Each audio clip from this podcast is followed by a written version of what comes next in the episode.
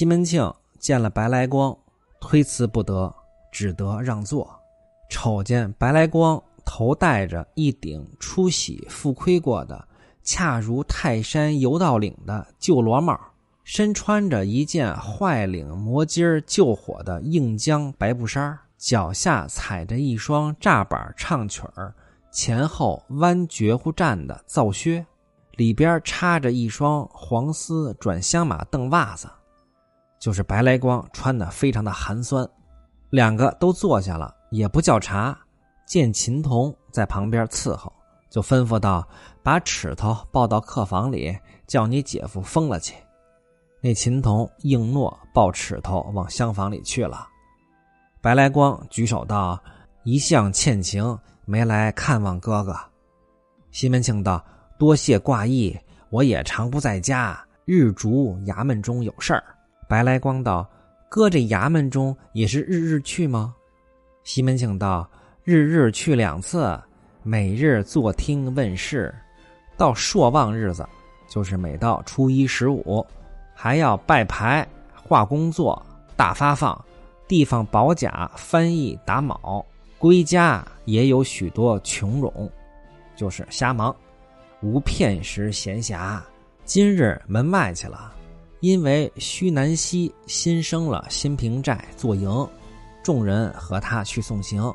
我刚到家，明日管黄庄薛公公家请吃酒，路远去不成。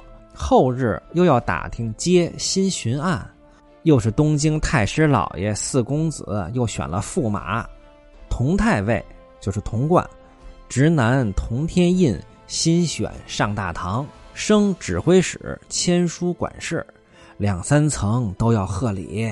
这连日辛苦的了不得。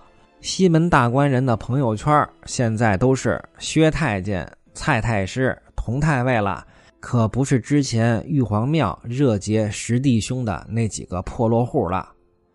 白来光来找西门庆也没什么要紧的正事儿，就是想以前的兄弟了，来看看他。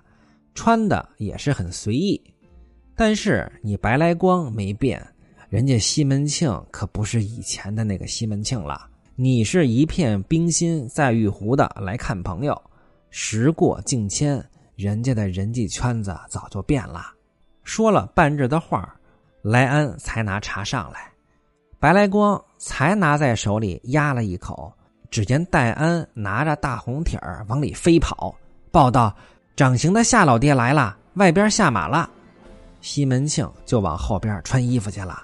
白来光躲在西厢房内大帘子里往外张看。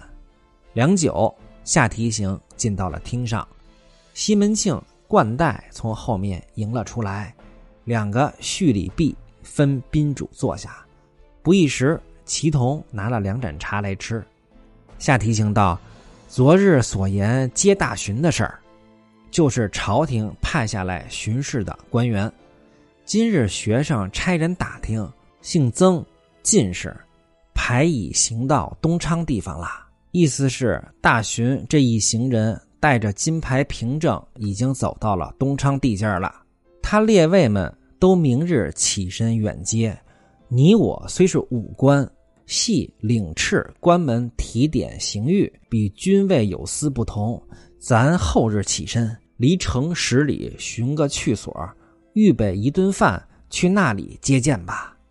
西门庆道：“长官所言甚妙，也不消长官费心。学生这里着人寻个安观寺院，或是人家的庄园亦好，叫个厨艺早去整理。”夏提刑谢道：“这等又叫长官费心。”说毕，又吃了一道茶。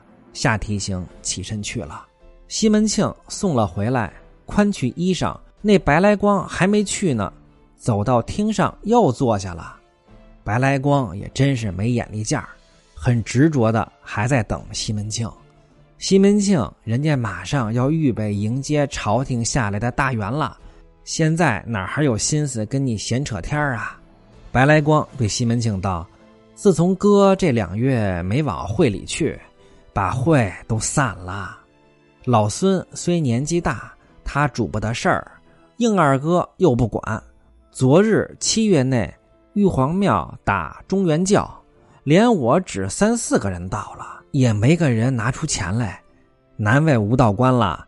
惋惜谢江又叫了个说书的，甚是破费了他。吴道官虽没言语，个人心下不安。不如那会儿咱哥你做会首的时候，还有个张主，不久还要请哥上会去。西门庆现在怎么还能再跟你们浮浪十弟兄聚什么会呢？这白来光也是可爱。想起秦末的陈胜跟他那几个穷哥们儿说：“咱们以后苟富贵勿相忘。”可等他真的富贵了，有个以前他的穷哥们儿去找他。就是说了点以前陈胜穷的时候的糗事居然被陈胜给宰了。刘邦、朱元璋富贵了，那些功臣哪个不是以前的穷哥们儿啊？有几个有好下场？有些人一富贵，看见以前的穷朋友就厌恶，他可能不是厌恶朋友，而是厌恶曾经的自己吧。西门庆道：“散就散了吧。”我哪还有功夫干这事儿啊？遇闲的时候，在吴先生那里一年打上个教，就是做法事，报答报答天地就是了。随你们会不会的吧，不需要再对我说了。几句话抢白的白来光也没言语了。又做了一回，西门庆见他不动弹，只得唤秦童厢房内放桌，拿了四碟小菜，千荤连素，一碟煎面筋儿。一碟烧肉，西门庆陪他吃了饭，筛酒上来，西门庆又讨了副银香大盅来斟与他，吃了几盅，白来光才起身。西门庆送到二门首，说道：“你休怪我不送你，我戴着小帽呢，不好出去。”白来光告辞去了。西门庆已经很讲究了。这方面对待那几个穷朋友真的很不错，比现在的很多人讲情分多了。西门庆回到厅上，拉了把椅子坐下，就一片声叫平安。那平安走到了跟前儿西门庆骂道：“贼奴才，你还站着！”叫三四个排军在旁边伺候。那平安不知什么缘故，唬得脸蜡渣似的黄，跪下了。西门庆道。我进门就吩咐你，但有人来，答应不在，你如何不听啊？平安道：“白大叔来的时候，小的回说爹往门外送行去了，没来家。他不信，强着进来了。小的就跟进来问他说有话说下，待爹来家，小的禀告就是了。他又不言语，自己推开厅上格子坐下了。落后不想出来，就撞见了爹。”西门庆骂道：“你这奴才，不要说嘴！你好小胆儿，人进来，你去哪儿耍钱吃酒去了？不在大门首守着，令左右，你闻他口里。”一个排军过去闻了一闻，禀道：“没有酒气。”西门庆吩咐叫两个会动刑的上来，给我着实扎这奴才。当下两个服侍一个，套上了扎纸，就是刑具，只顾请起来。扎的平安疼痛难忍，叫道：“小的委实回爹不在，他强着进来。”那排军把绳子挽住，跪下禀道：“扎上了。”西门庆道：“再与我敲五十敲。”旁边数着，敲到五十上，住了手。西门庆又吩咐：“再打二十棍子。”须臾打了二十下，打得平安皮开肉绽，满腿血淋。西门庆喝令：“给我放了吧！”两个排军向前解了扎子，解的时候平安疼得直叫。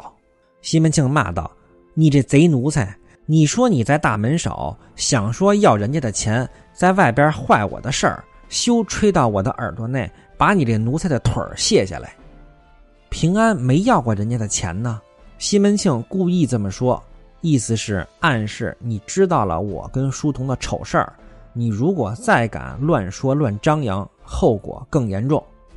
平安磕了头起来，提着裤子往外去了。